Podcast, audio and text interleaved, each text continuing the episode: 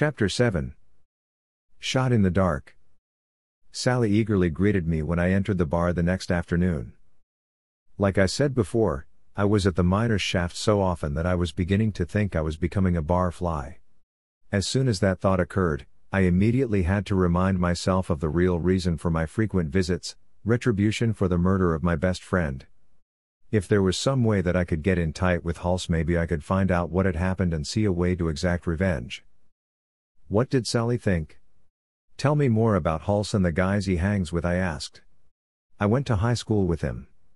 He was a real troublemaker but was always bailed out by his uncle. His brother graduated a few years before him and he was the same kind of guy a troublemaker and a bully. When his brother was in school, he and some of his boys constantly beat up on a couple of black kids in the class. In those days, there were no rules against bullying, as a matter of fact, it was kind of in fashion. Anyway, I guess one of the kids that was being bullied never forgot it. When the class had its five year class reunion, Hulse's brother and his friends started the same old shit, like he had done in high school with the kid. The way I heard it, the kid tried to walk away and leave the reunion. They all followed him out into the parking lot. He got into his car and when he tried to pull out, they all started threatening him and kicking in the doors. The kid was probably scared to death. He pulled a gun out of the glove compartment and shot Hulse's brother dead right there in the parking lot. So, what happened to the kid? I asked. Well, of course he was arrested and jailed and beat up by the cops from what I heard. Then, he went to trial. Some big city lawyer evidently heard about it and took his case for free. The trial went on for over three weeks and Hulse and his boy sat in every session for the whole time even though it was way over in Evanston. That's about an hour and a half from here. There were even some threatening notes sent to the lawyer. Everybody kinda knew who sent them but it could never be proven. In the end, the verdict was self-defense. That pissed them all off, big time, and again, this is only hearsay, they all went and joined the defenders of our nation. Defenders of our nation? I replied. Yeah, the Don. They've been around here forever, they're like the KKK or the Aryan Nation or so I've heard. They've all got the lightning bolt tats and Hulse and all those have them now too.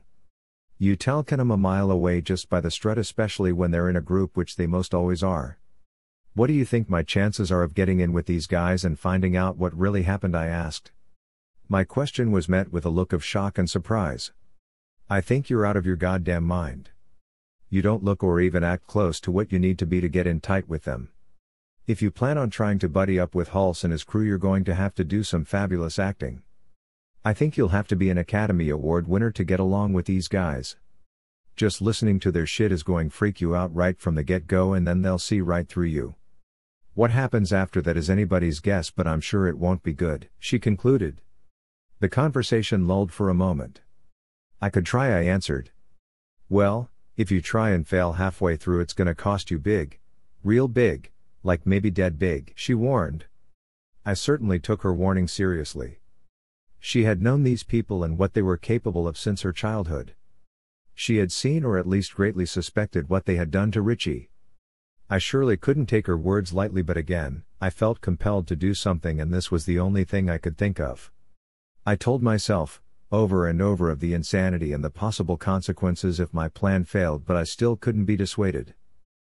So, after much agonizing, I spoke with Sally again about how I should enact my dangerous scheme.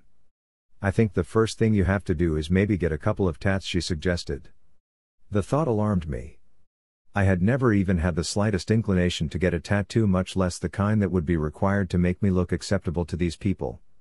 After a little thought, I knew she was probably right, and it was something I had to do if I was to have any chance of success with my plan. She made several suggestions as to what type might be best, and each one was less appealing than the next. When I went back to the motel that evening, I looked on the internet for some of the tats Sally had mentioned. I finally decided on a skull with a snake slithering out of one of the eye sockets. It looked pretty mean, just what I wanted. It could be done at Terry's Terrifying Tattoos in a nearby town. I would get it done on my upper forearm where, when wearing a long sleeved shirt, I could choose when and to whom to expose it. I would get it done in black ink. I knew that black could more readily be removed by a laser. The colors are much more difficult to remove and often can't be completely erased. I was looking to the future and hoping that I would have a future after this upcoming adventure. So, there it was, settled in my own mind. I would go to Terry's the next morning and get what I hoped would be a badge helping me on the road to gaining Hulse's confidence. The process wasn't a lot of fun, but after it was done, I had to admit it looked kind of cool. Maybe I had that feeling because it was my unconscious trying to convince me that I had done the right thing. I walked out of Terry's with a large, white gauze covering the using body art and $300 lighter. In any event, it was done and now it was the time to take the next step. Another talk with Sally and we decided that she would call me when Hulse next came to the bar. I would begin a conversation about hunting, which of course, I knew little about. That might get me an introduction to Hulse since he and most of the others in the town were rabbit hunters. My story would be that I left the city not only for hunting but primarily because of my disgust for the overflowing, non white population. This then, I thought would provide a segue into a relationship with him and his friends. Now all I had to do was some home study on hunting and buy a shotgun. The study part wasn't hard, I had the internet. The gun part was harder, I was beginning to run out of money. Again, I searched the internet to see what a 12 gauge might cost. Several were priced in the 4 to $500 range. I could afford that but barely.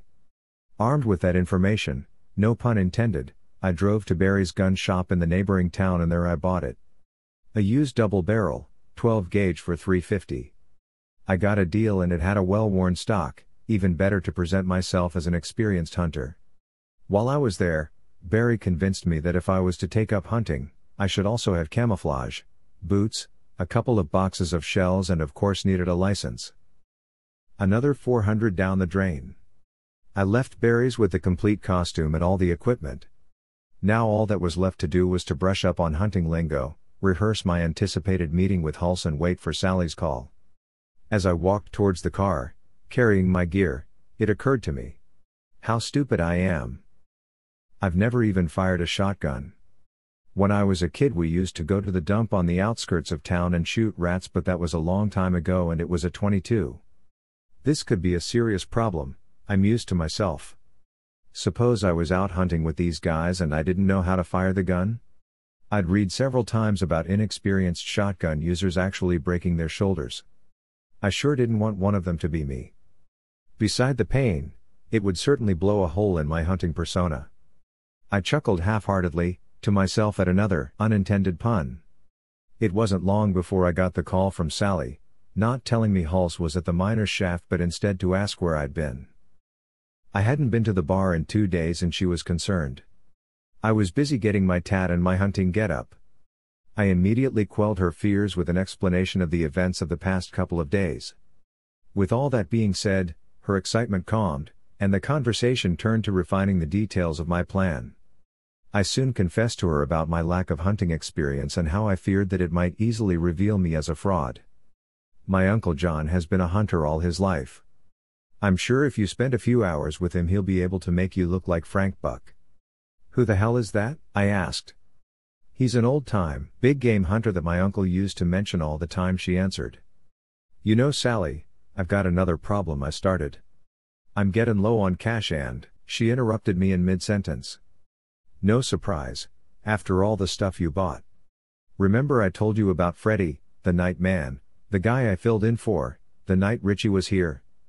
It seems he's not doing too good. He's always had a problem with the booze, and I guess working here didn't help any. Anyway, Pete had to fire him the other day. He was calling in sick every other night, and most of the time Pete or me wound up doing the shift. This has been going on for a few months, and Pete finally got tired of it. She paused. Did you ever tend bar? Yeah, in college. I worked part time in a shot and beer place. I never made any fancy drinks. No margaritas, no Long Island iced teas or any of that stuff, I replied. The fanciest drink I ever make here is Jack and Coke, she answered. Maybe I can get you the job. I'll talk to Pete tomorrow. I'm sure he'll hire you if I ask him. That would be great, I replied, and what about your rent at the motel you're at? It's getting harder, but with a job, I guess I can keep making it, I answered. You don't have to, if you want, you could come over and stay at my place. There's just me and my mom. She rambles a lot, but once you get used to her, she's okay. I don't know about that. I feel like kind of a sponger. Know what I mean? I replied. I didn't say you're staying for free, did I? You have to kick in a little, not nearly as much as that motel is costing you, and you'll probably do some stuff around the place now and then too, she said. There was a silence. I'll give you directions to where I live, and if you show up one day, that will be that. Just be sure you come when I'm home. Call me first. If you come when just mom is there, she won't answer the door. She might even call the cops, so be sure I'm there first. Okay, thanks, Sally. I'll give it some thought, I said. I really didn't have to give it too much thought, just looking at my empty wallet made the decision for me. I would take the job and move to Sally's. The house was an old, worn farmhouse at the end of a long, rutted road, bordered by fallow fields on both sides. It had a barn in the back which was well on its way to collapse. A tar paper covered chicken coop housed several hens and a spry rooster who crowed incessantly throughout each and every day. Luckily, the coop was located on the opposite side of the barn, which shielded the house from his endless cacophony. The house itself consisted of eight large, sparsely decorated rooms. In spite of its rustic appearance, it possessed an old style charm that couldn't be ignored.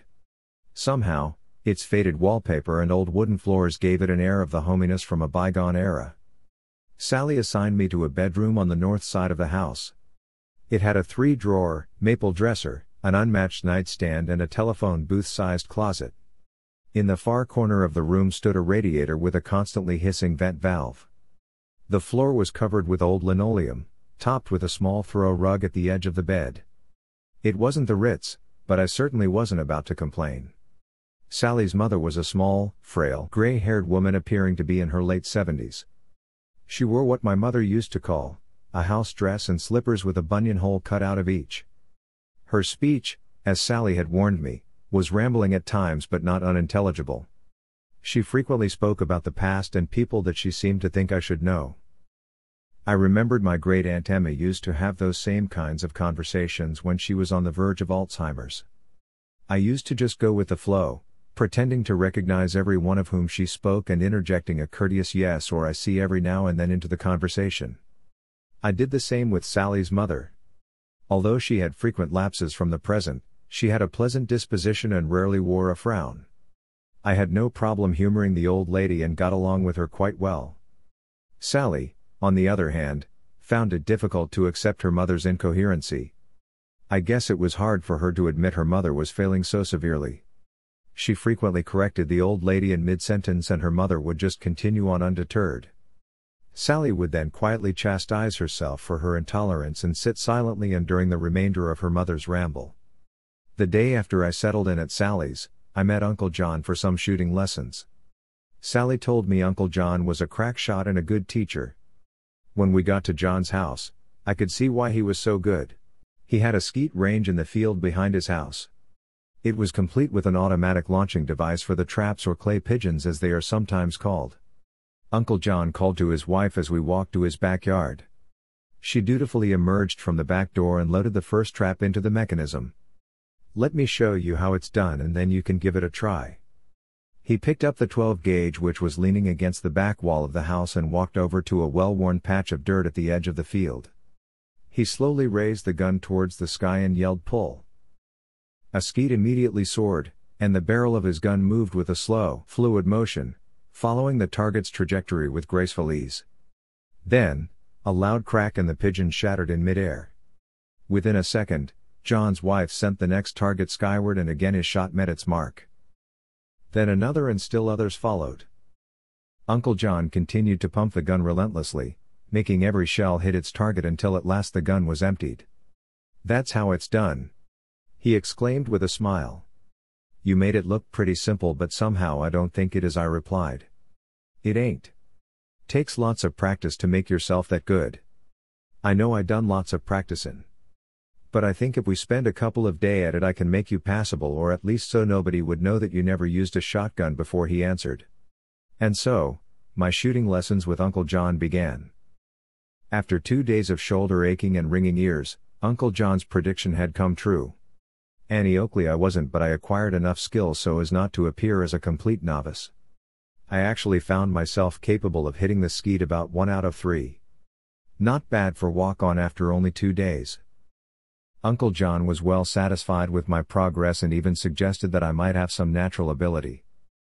When I left his house that last day, I felt confident that with some good acting and a little hunting lingo thrown in, I could pass myself off as an experienced hunter.